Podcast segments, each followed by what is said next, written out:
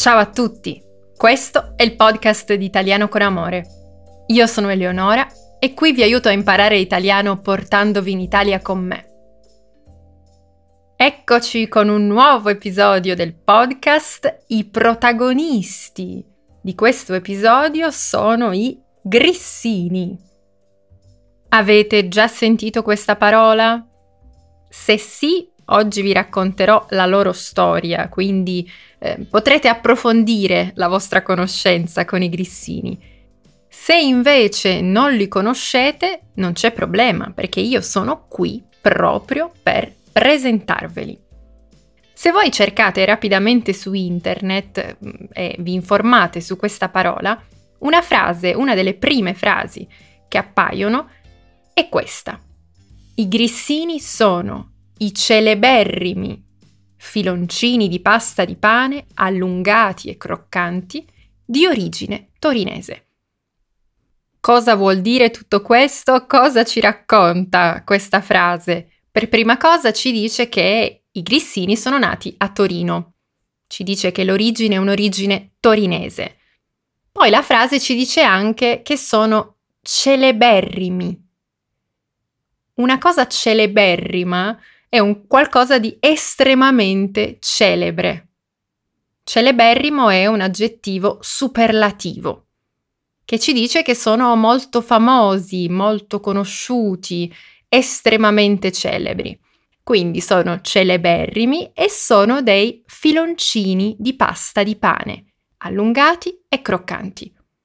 E in queste poche parole c'è proprio la fotografia dei grissini, perché sono davvero eh, dei filoncini, hanno la forma allungata, come se fossero dei fili un po' più spessi, un po' più ampi, sono fatti di pasta di pane e croccanti. Questa è la caratteristica principale, lo vedremo anche con la ricetta.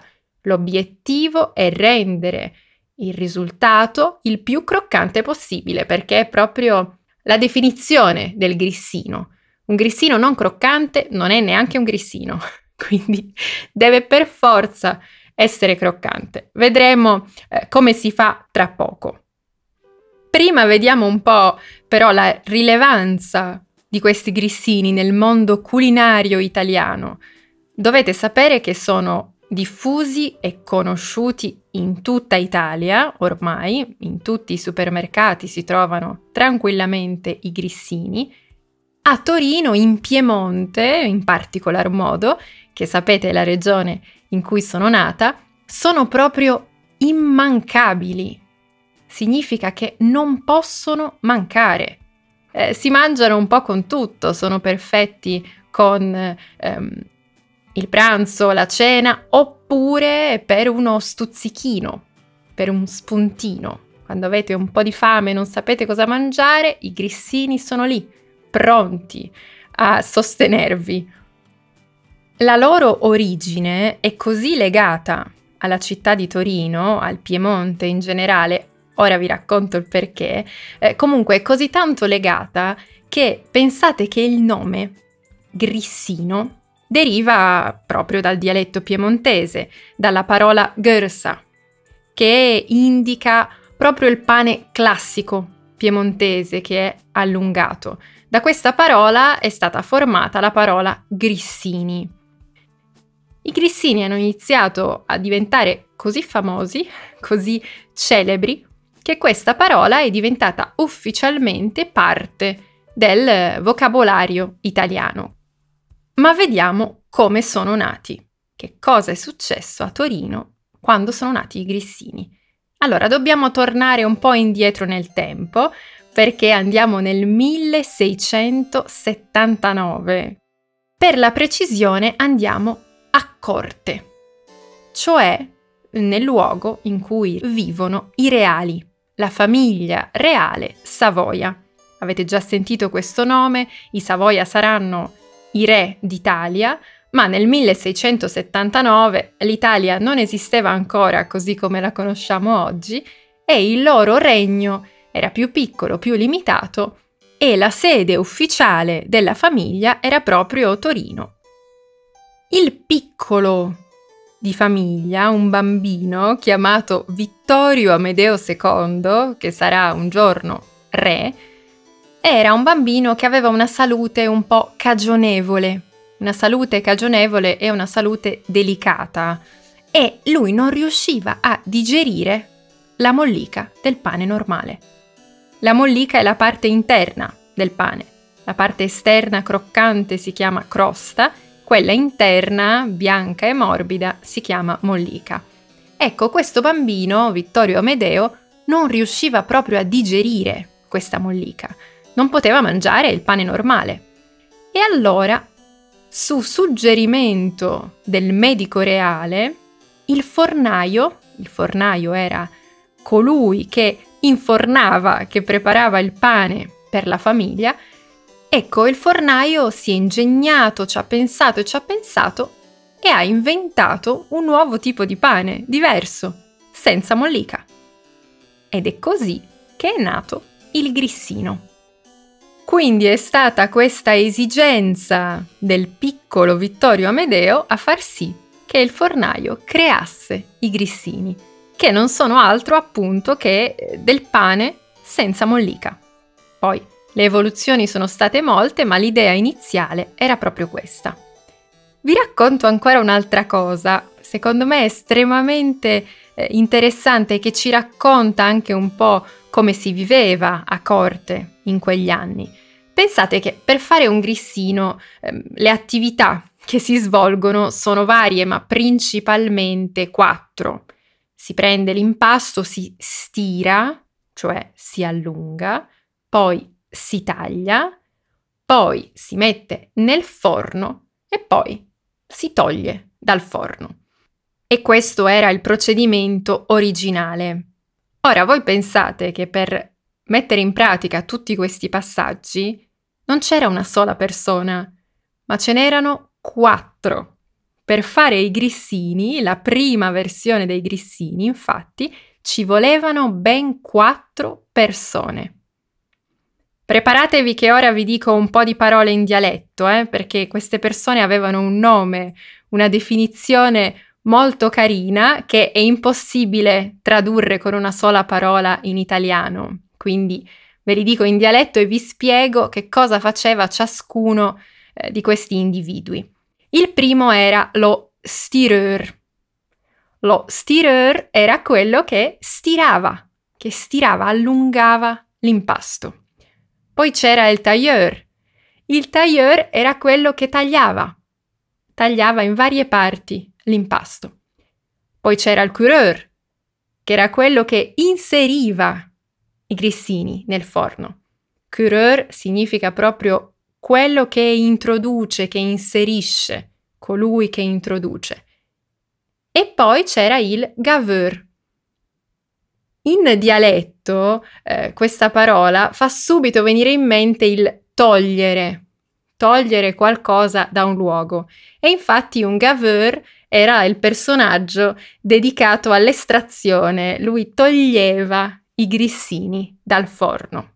Insomma, pensate quanti passaggi e quante figure, quante persone servivano per fare questo lavoro in modo preciso e perfetto. Dopo la loro nascita i grissini hanno iniziato a viaggiare, a diffondersi, ad essere conosciuti. Per prima cosa dobbiamo pensare che si tratta di un prodotto molto digeribile, più facilmente digeribile rispetto al pane e in più è più facilmente conservabile. Si conservano per molti più giorni. I grissini possono essere mantenuti per giorni in casa, non come il pane, che di solito il giorno dopo già non è più buono, non ha più la stessa morbidezza, la stessa croccantezza. Per questi motivi questa invenzione è stata quasi subito un successo. Un famosissimo estimatore dei grissini è stato Napoleone. Napoleone Bonaparte li amava così tanto, amava così tanto i grissini, da creare un servizio di eh, spedizione, di trasporto tra Torino e Parigi proprio per i grissini. Quindi se li faceva spedire, se li faceva mandare da Torino direttamente a Parigi. Ma cosa c'è dentro a questi grissini? In realtà non c'è niente di particolare perché sono proprio fatti un po' come si fa il pane. La caratteristica principale che li distingue è proprio eh, la croccantezza, la loro forma, e questo è il segreto del loro successo. Ma per fare i grissini serve semplicemente la farina, l'acqua, il sale, un po' d'olio e un po' di lievito. Lievito è quello che fa crescere l'impasto e per fare i grissini è consigliatissimo, raccomandato il lievito madre. È proprio il lievito madre che li rende così croccanti, è questo ingrediente che fa la differenza. Ma non mi dilungo sulla ricetta perché trovate eh, appunto la ricetta nella descrizione di questo episodio. Però prima di terminare vi voglio raccontare ancora qualche curiosità sui tipi di grissini. Come vi dicevo, con la storia, con l'evoluzione, le, le varianti dei grissini sono tantissime. Il più tradizionale, il più antico, è il grissino chiamato rubatà. Rubatà in piemontese significa rotolato. E infatti questo grissino è lungo circa dai 40 agli 80 cm e la sua caratteristica è proprio il fatto che non è liscio, uniforme, ma sembra arrotolato.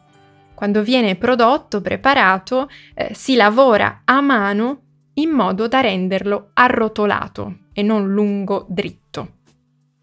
Se andate in Italia in un qualsiasi supermercato trovate questa varietà di grissini, i rubatà.